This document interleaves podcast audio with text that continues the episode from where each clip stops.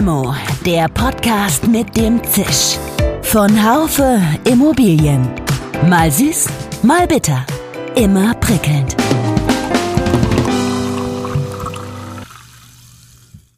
Hallo liebe Limo-Fans, ich war gerade in Bonn auf dem Ludwig-Erhard-Kolleg und habe mit jungen Azubis über ihre Erfahrungen beim Beginn ihrer Verwalterkarriere gesprochen eine weitere Facette meines tollen Berufs.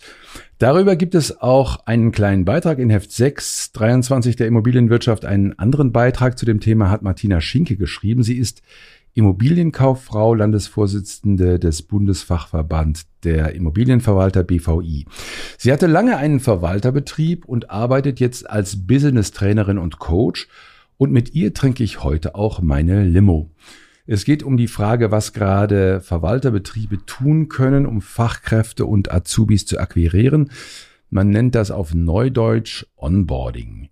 Ja, und hier gibt es manche Defizite. Wenn ich jetzt hingehe und sage, ich stelle einen Auszubildenden an oder ich nehme einen Auszubildenden in mein Unternehmen auf und ich sage, so, du bist jetzt hier und jetzt warte mal ab, was passiert, dann wird er unglücklich sein. Das heißt, der will wissen beim Onboarding, was passiert denn hier an Bord? Was passiert auf dem Schiff Immobilienverwaltung XY? Sollten Sie oder solltest du kein Verwalter sein, keine Verwalterin und auch nicht wirklich Lust haben auszubilden, dann heißt es aber nicht, dass das Hören dieser Limo-Folge gänzlich sinnlos wäre. Es ist nämlich nicht ganz ausgeschlossen, dass man beim Zuhören Dinge lernt, die auch sonst so fürs Leben von Bedeutung sind. Mein Name ist Dirk Labusch, ich bin Chefredakteur des Fachmagazins Immobilienwirtschaft. Ja, liebe Frau Schinke, Groß nach Hallneff, äh, wir sind nicht etwa per Sie, wir sind per Du, weil wir uns schon 100 Jahre kennen. Vielleicht kannst du unseren, ähm, unseren Zuhörerinnen und Zuhörern mal, mal sagen, also jetzt lall ich auch so ein bisschen, wo Hennef denn, wo, wo, wo ist Hennef, sag mal? Hennef an der Sieg. Jeder sagt Bad Hennef. Es ist aber Bad Honnef. Und Bad Honnef kennt man von diesen klassischen Kegelausflügen.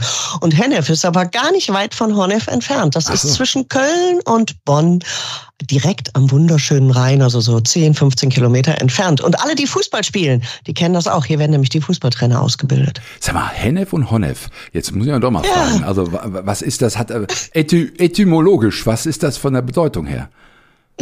Ach du meine Güte, kannst du mich bitte was fragen, was ich beantworten kann? Bitte, also das ist, also hätten sich, also das muss doch zum Allgemeingut einer Henneferin gehören. Nein, Quatsch. Also wir kommen, wir ja, Ich bin gebürtige Düsseldorferin, soweit zum okay. Allgemeingut einer nee, Henneferin. Nee, gut, dann lassen wir das mal beiseite. Äh, Martina Schink, äh, ich freue mich, dich zu in meinem Podcast zu begrüßen. Äh, du hast ja gerade deinen Verwalterbetrieb verkauft. Du bist eigentlich Verwalterin mit Leib und Seele. Warum hast du denn den Job gegen einen anderen äh, eingetragen? Das hat, oh, ich hätte jetzt mal gesagt, historische Bewandtnis. Ich habe in früherer Zeit, in meinem allerersten Leben, habe ich Lehramt studiert und jetzt back to the roots, oder? Ich ah, habe 30 okay. Jahre lang ja. Immobilienverwaltung mit Leib und Seele durchgeführt. Ja, und ähm, habe festgestellt und habe aber parallel dazu immer schon Schulungen gemacht. Du weißt, ich bin Landesvorsitzender vom ja. BVI, mache ja, dort viele Tagungen, all diese ganzen Dinge und habe festgestellt, ja, das ist, was ich jetzt tun will. 30 Jahre Immobilienverwalten reicht und jetzt möchte ich anderen zeigen, naja, nicht wie es geht, sondern wie man es ausprobieren kann und was man tun kann. Und ich glaube, die Leidenschaft ist genau die gleiche geblieben. Aber jetzt für den Beruf als solches und das Lehren des Berufes. Aber es lag nicht daran, dass du keine Mitarbeiter gefunden hast oder Mitarbeiter. Nein, daran lag das nicht. Nein, Nein, daran lag das nicht. Ganz bestimmt nicht. Ja, also so, wenn ich dich so höre, denke ich, du bist ein, ein impulsiver, äh, sprühender Mensch. Also so jemand, den man dann, wenn alles andere dann auch stimmt, wo man dann gerne hingegangen wäre. Aber jetzt erzähl mir doch mal, was coachst, äh, coachst du denn so? Du bist, äh, du sagst, du machst, gibst Schulungen beim BVI, aber wahrscheinlich nicht nur. Äh, geht das um die ganze Bandbreite alles die eher weicheren Themen für den Verwalterberuf oder geht es auch um, um, um richtig, um harte, harte Geschichten, wie man einen Betrieb erfolgreich führt oder so ähnlich? Oh, da fallen mir gleich 30 Sachen ein gleichzeitig ein. Natürlich Okay, ich werde dich dann gegebenenfalls, ich werde dich unterbrechen dann. Okay, zieh mal, schieß mal los. Ja, das beruhigt mich sehr, weil ich glaube, wir haben ja ein begrenztes Zeitkontingent. Richtig, genau. Ich möchte ein klein bisschen weiter ausholen äh, in Bezug auf Hard Skills und Soft Skills. Die Hard Skills, das, das ist eigentlich ein, für mich nicht treffendes Wort. Das ist, das ist, ist ja, sind ja die, ist die Sachebene, ist die Sachebene der Immobilienverwaltung. Und die ist ja nicht hart oder weich. Und auch die Soft Skills, also die menschlichen Bedürfnisse, die menschliche Ebene, die ist ja auch nicht hart oder weich. Deswegen ist das deutsche Wort für mich einfach besser. Und da kann ich dir beides bedienen. Wie geht, das deutsche, dir, wie geht das deutsche Wort? Sag mal, Entschuldige, also Hard? Naja, das doch, Hard, Hard Skills ist die Sachebene. Okay, okay. Und das andere okay. ist für mich die Emotionsebene. Mhm, okay, Das ist auch meine persönliche Übersetzung. Das ist meine persönliche Übersetzung. Also bei der, bei der, bei den Soft Skills geht es um die menschliche Ebene. Mhm, das klar. ist für mich der Unterschied. Und äh, es gibt beide Gebiete. Also es gibt ein paar Gebiete im, äh, auf der Sachebene, die ich im Immobilienbereich gut schulen kann und auch gut referiere. Meine ich zumindest, hoffe ich jedenfalls. Mhm. äh, aber genauso eben auch im menschlichen Bereich. Und da ist Teambuilding mein absoluter Schwerpunkt, mein absoluter Schwerpunkt neben Kommunikation, neben jungen Menschen. Das sind also meine drei Schwerpunktgebiete. Und ich bin immer der Auffassung, Schuster, bleib bei deinen Leisten, also mach das, was du am allerbesten kannst. Es gibt, glaube ich, eine ganze Menge andere Dinge, die ich tun könnte, in denen ich mich aber nicht so zu Hause fühle und deswegen lasse ich es einfach weg. Äh, kommen wir mal kurz auf das Thema Teambuilding ähm, zu sprechen. Ich war gerade in Bonn ähm, beim Ludwig Erhard Kollege und habe habe mit ähm, verschiedenen Azubis gesprochen und eine war völlig begeistert von Teambuilding in ihrem Unternehmen und ich habe dann gefragt, woraus besteht denn das Teambuilding dann bei euch? Habt ihr dann äh, Schulungen oder so? Und sie sagte, nein, nein, wir machen nur ganz viel zusammen. Wir gehen zusammen essen, wir gehen zusammen mal Skifahren und so weiter. Wenn du jetzt äh, sagst, du coachst Teambuilding, jetzt mal ähm, in, in aller Kürze, dann coachst du natürlich nicht äh, und sagst, es ist wichtig, dass er sowas macht, also dass er mal essen geht, sondern geht es wahrscheinlich dann auch um ganz konkrete Maßnahmen, wie man, wie man das äh, in einem Unternehmen leben kann, oder? Ja, absolut, absolut. Also ich glaube, jeder hat schon mal von gruppendynamischen Prozessen gehört. Wenn ich eine Gruppe habe, die funktioniert einfach anders als das Individuum.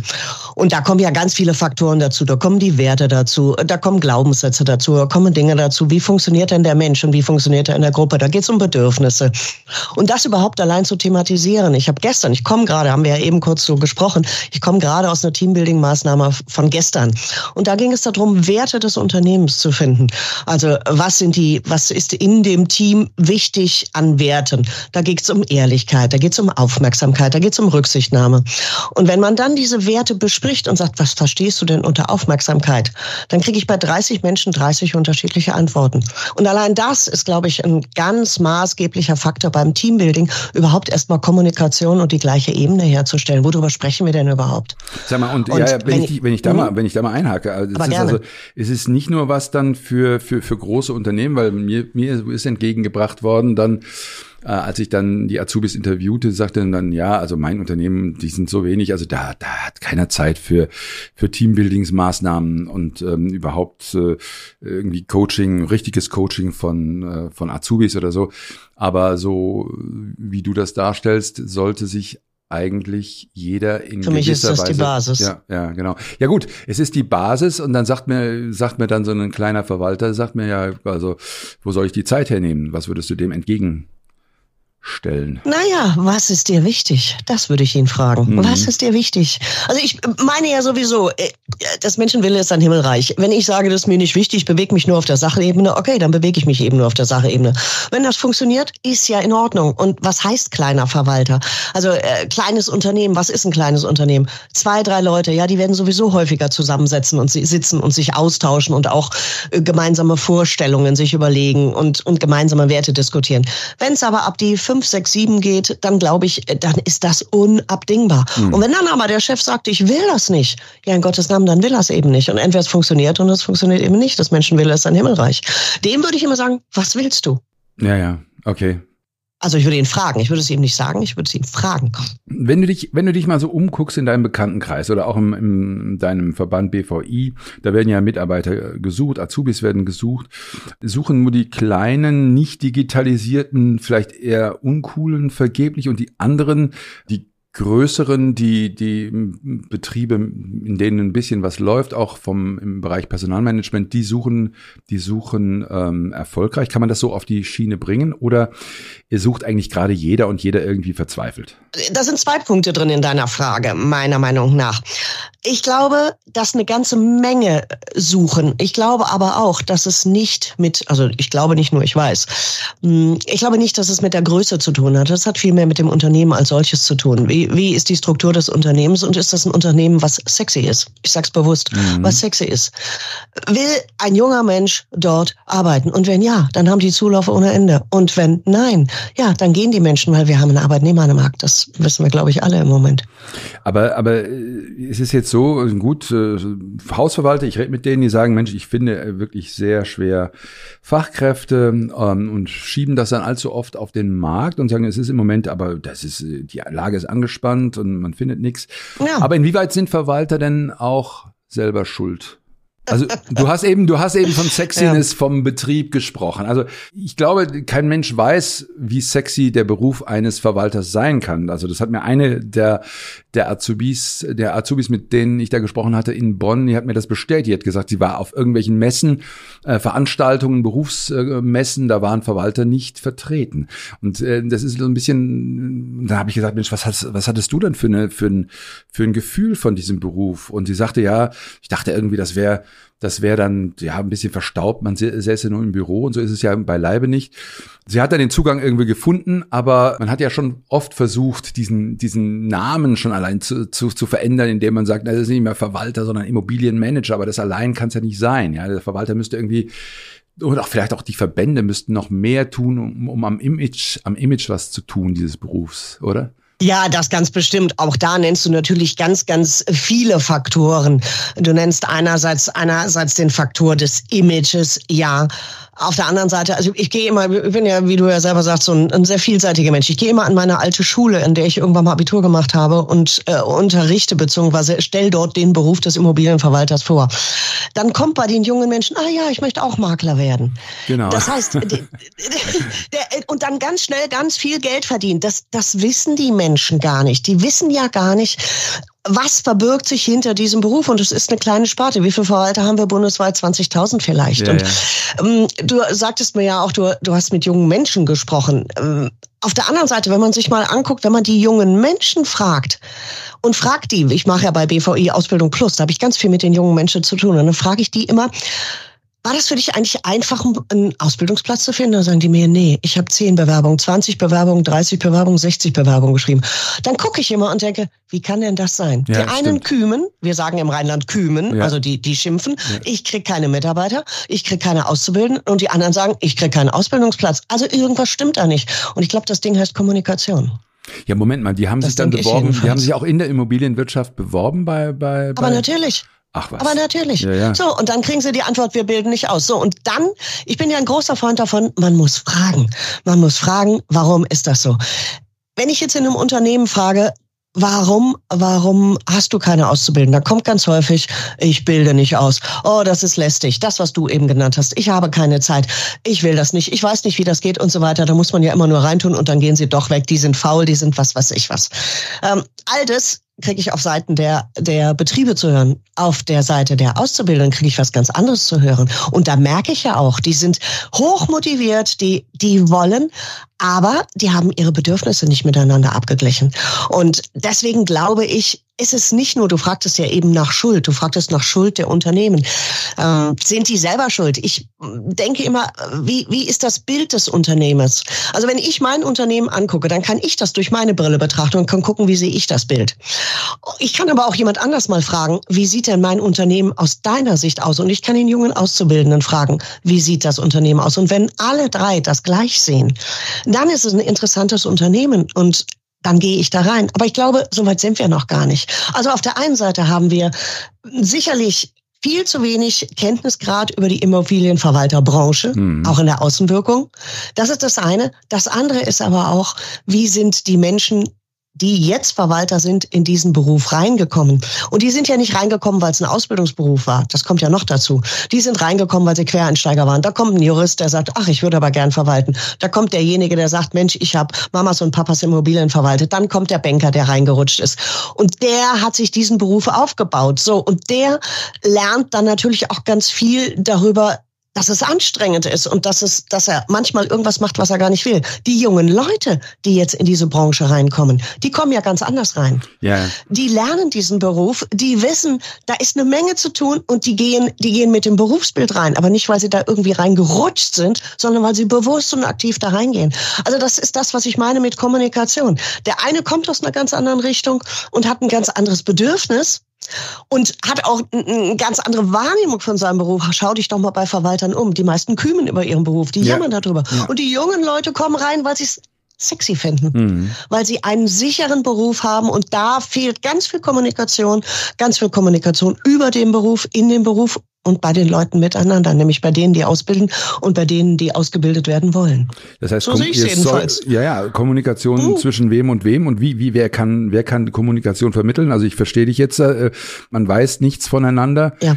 Das ist, glaube ich, der Punkt, nicht? Und wer hätte die Aufgabe, hier die Kommunikation zu steuern? Also die, die Azubis in, in, in Verbindung zu bringen mit ausbildungswilligen Unternehmen? Äh, ist das die du, IHK ich glaub, das sind oder? ganz viele. Mhm. Das sind ganz viele. Das ist mit Sicherheit die IHK. Das ist mit, mit Sicherheit die Ausbildungsbetriebe. Das sind mit Sicherheit die Verbände.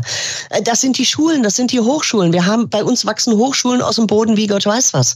Äh, das sind die Ausbildungsmessen. Es gibt ganz, ganz viele Wege, aber es gibt natürlich auch ganz, ganz viele Berufe. Und der die stärkste Lobby hat, der redet am meisten über seine Sache. Wir hatten neulich einen Beitrag im Heft. Da haben sich Verwalter darüber beklagt, dass sie Führung nie gelernt hätten. Deswegen könnten sie das auch nicht und, und so weiter weiter. Aber es ist ja nicht nur das.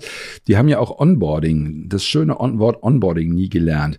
Jetzt frage ich dich mal ganz platt, wie, wie, wie, können, wie können Verwalter das mhm. lernen? Indem sie bei dir einen Kurs buchen, oder? Was gibt's da das für können Sie ganz bestimmt. Ja. Was Sie aber vielleicht unbedingt sollten, ist mal das Haufer-Magazin lesen, weil da gibt's ja, glaube ich, demnächst einen Artikel drüber. Ja, ja, ja. Ach so, genau. Nein, nein, aber darauf, da wollen wir jetzt nicht, das wollen wir jetzt nicht besprechen. Da wollen wir nicht hin. Okay, nee, nee, aber, aber, aber sagen wir nochmal, also wie, wie, was, da steht schon, dann wird schon ein bisschen gesagt, was, was macht ihr für Fehler oder so. Wenn ich jetzt ein Verwalter bin, Verwalterin, ich möchte jetzt da ein bisschen mich, mich schulen, welchen Weg gehe ich da? Naja, ich glaube, das erste ist in dem Fall wirklich äh, die Sachebene zu beschreiten. Was ist Onboarding überhaupt? Du sagtest das ja richtigerweise. Ähm, die meisten wissen erstmal gar nicht, was Onboarding ist. Es ist ein wunderbarer Anglizismus, wie wir ganz viele im Moment haben. An Bord nehmen. Äh, mhm. Gehen wir doch mal in die Situation rein. Ich habe einen, ich habe einen jungen Auszubildenden und der junge Auszubildende kommt zu mir ins Unternehmen. Und gehe ich jetzt mal in die Babyboomer-Generation, die ich ja nun und du ja, glaube ich, auch bist. Was haben wir denn gelernt? Wie funktioniert ein Unternehmen? Ein Unternehmen funktioniert, da kommt ein Azubi und der muss erstmal ganz klein und der muss erstmal und was auch immer und der, der muss einen Kniefall machen und der muss das tun, was ich will. Als Babyboomer bin ich so groß geworden. Die junge Generation geht ja da ganz anders ran.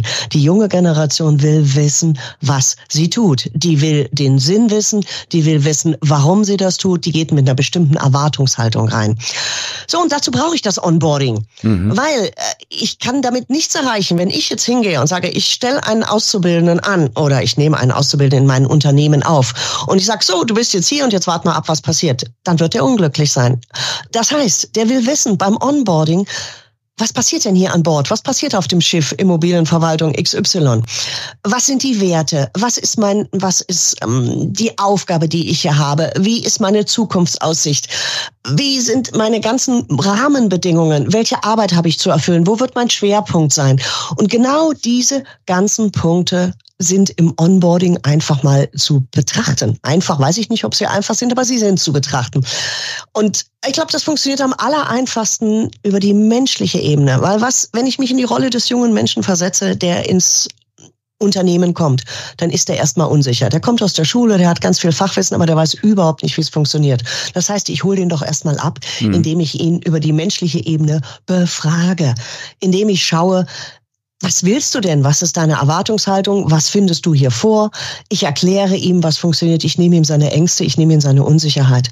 Vielleicht stelle ich ihm sogar jemand an die Seite, wo ich sage, gut, ich erkläre dir jetzt hier, aber wenn du irgendwelche Fragen hast, wenn du irgendwelche Bedürfnisse hast, hier ist die Person XY, die kannst du immer und zu jeder Zeit fragen.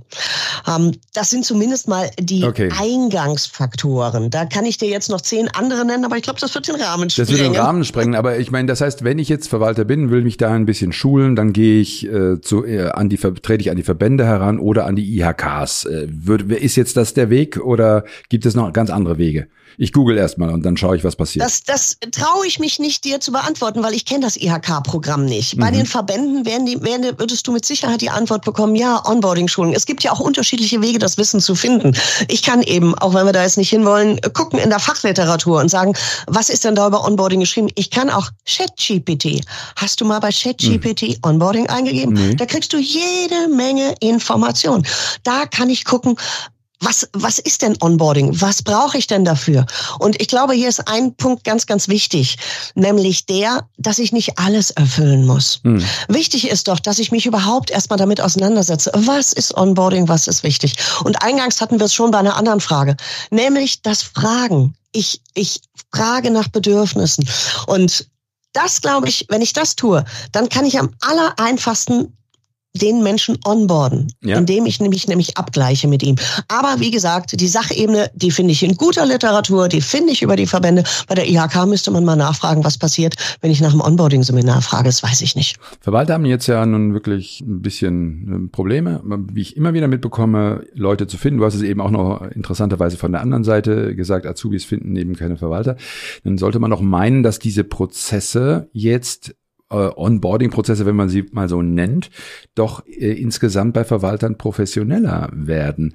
Ähm, wenn du dich umschaust, ist das so oder läuft das immer noch alles, dieser, dieser Einstellungsprozess immer noch ziemlich hemdsärmlich ab in der Branche? Ziemlich hemdsärmlich. Das ist zumindest mein Erfahrungswert. Wahrscheinlich schreit jetzt der eine oder andere Zuhörer auf und sagt, bei uns ist das aber alles ganz anders. Tatsächlich, die Unternehmen, die ich trainiere, die haben das den Begriff Onboarding gehört. Das war's aber auch. Ja, aber Onboarding, das, der Begriff ist ja jetzt nur, nur eine Seite der Medaille. Aber die wissen jetzt auch immer noch nicht genau, wie sie, wie die Stufen sind. Ähm, es, es, es, es, es trifft sich ja, oder es matcht ja im Moment auch gerade mit der Tatsache, dass du eben gesagt hast, was ich auch immer wieder höre von Verwaltern, ähm, dass sie nicht mehr ausbilden.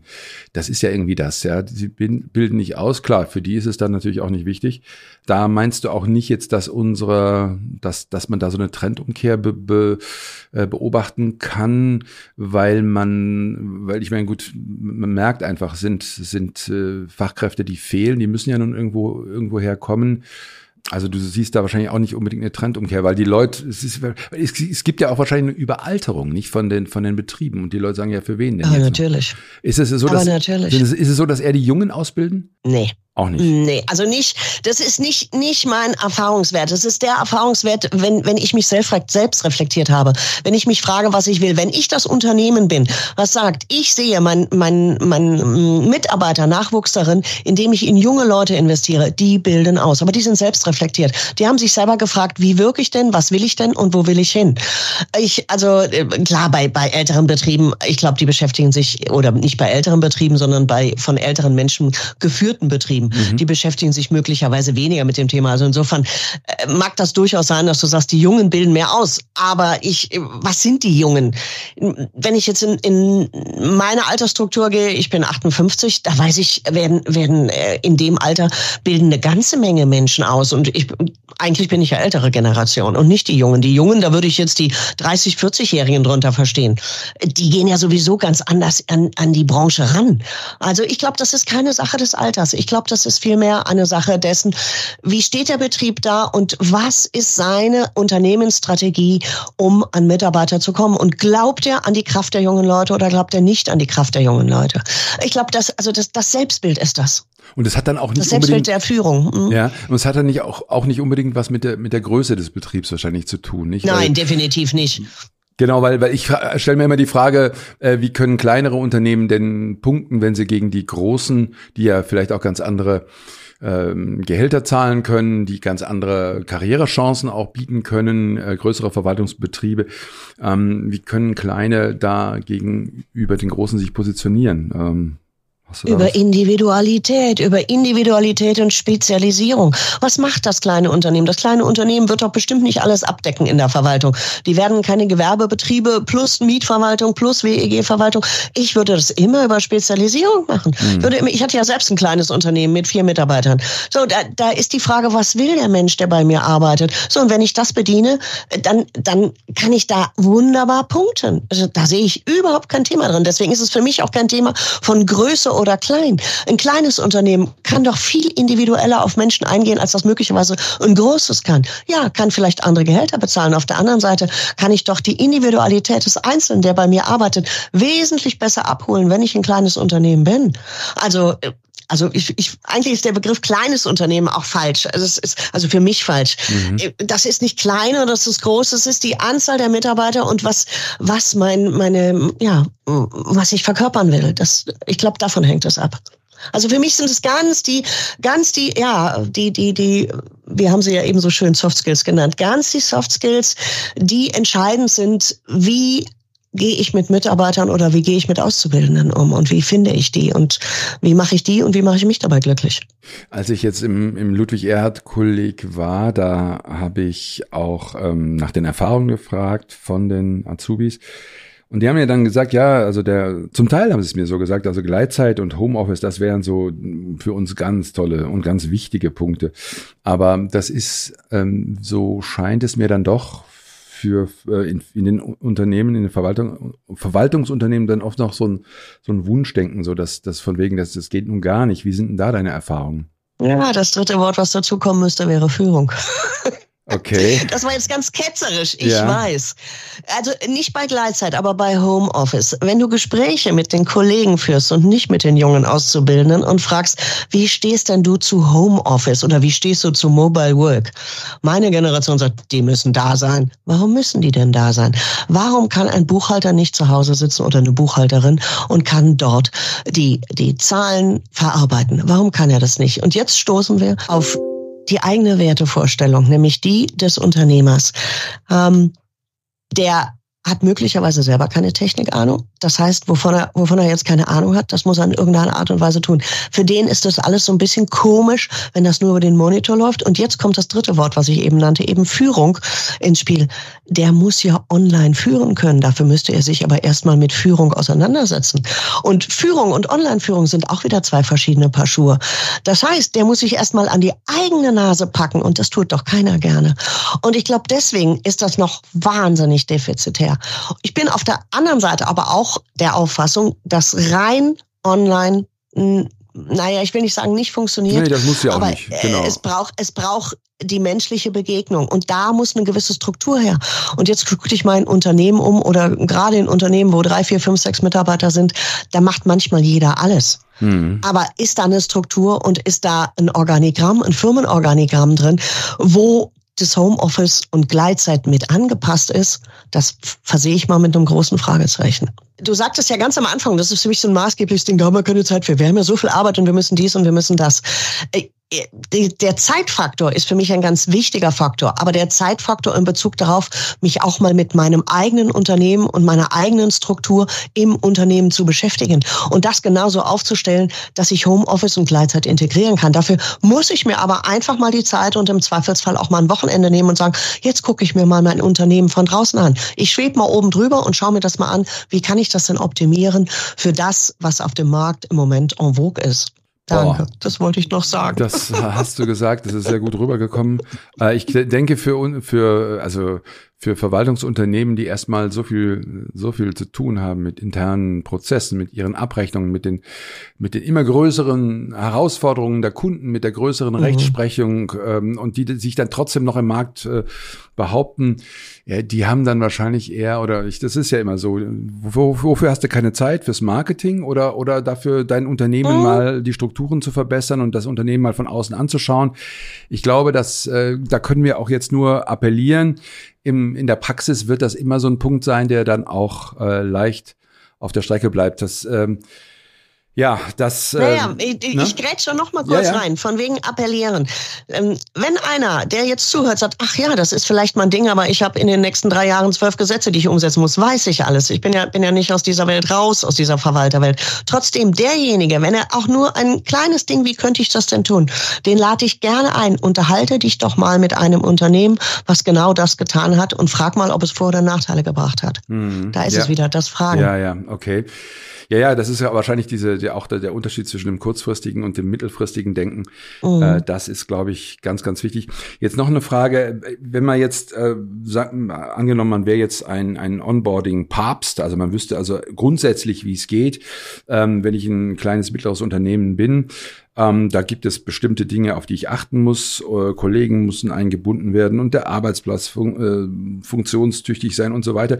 Gibt es denn aus deiner Sicht spezifische Dinge, die jetzt beim Onboarding in ein Verwaltungsunternehmen besonders wichtig sind? Oder sind das eigentlich die allgemeinen, die allgemeinen Geschichten?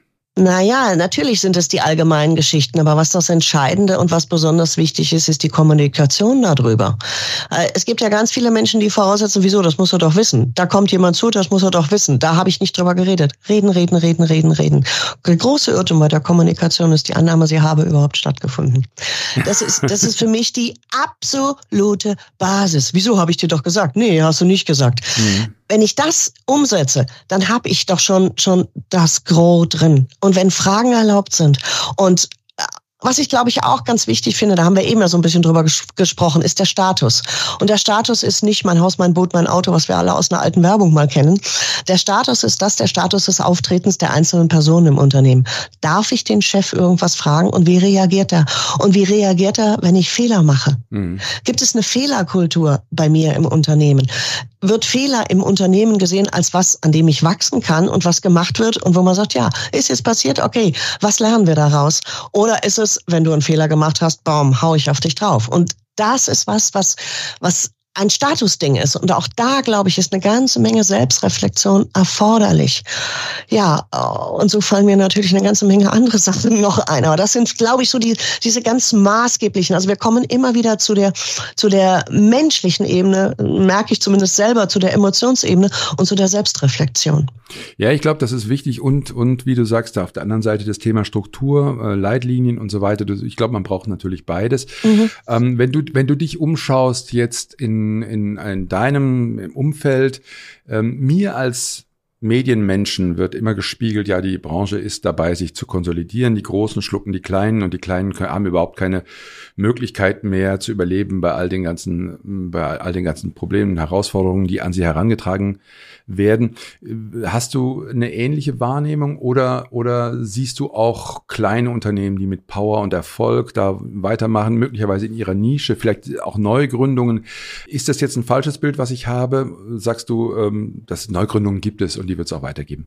Die gibt es und die wird es auch weitergeben. Und trotzdem glaube ich, dass du trotzdem recht hast. Trotzdem, trotzdem. Ich habe mich jetzt gerade gerade verdoppelt, aber sei es drum.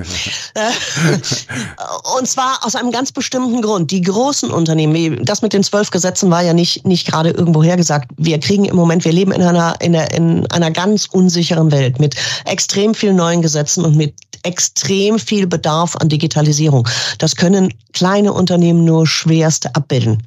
Und das ist ja genau das, weshalb ganz viele ganz viele kleine Unternehmen verschwinden, weil sie es nicht abbilden können. Sie und verschwinden aber auch deshalb, weil der Inhaber vielleicht sagt oder die Inhaberin, da habe ich überhaupt keine Lust zu, das will ich nicht mehr, das soll doch jemand anders machen. Das heißt, das wird sehr wohl in die Richtung gehen.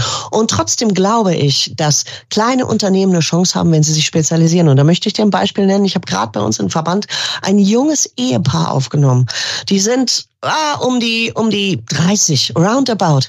Wie sind die zur Immobilienverwaltung gekommen? So, so wie der eine oder andere darüber kommt. Die haben beide was ganz anderes studiert. Der eine ist EDVler und die andere, die Dame war bei der Bank.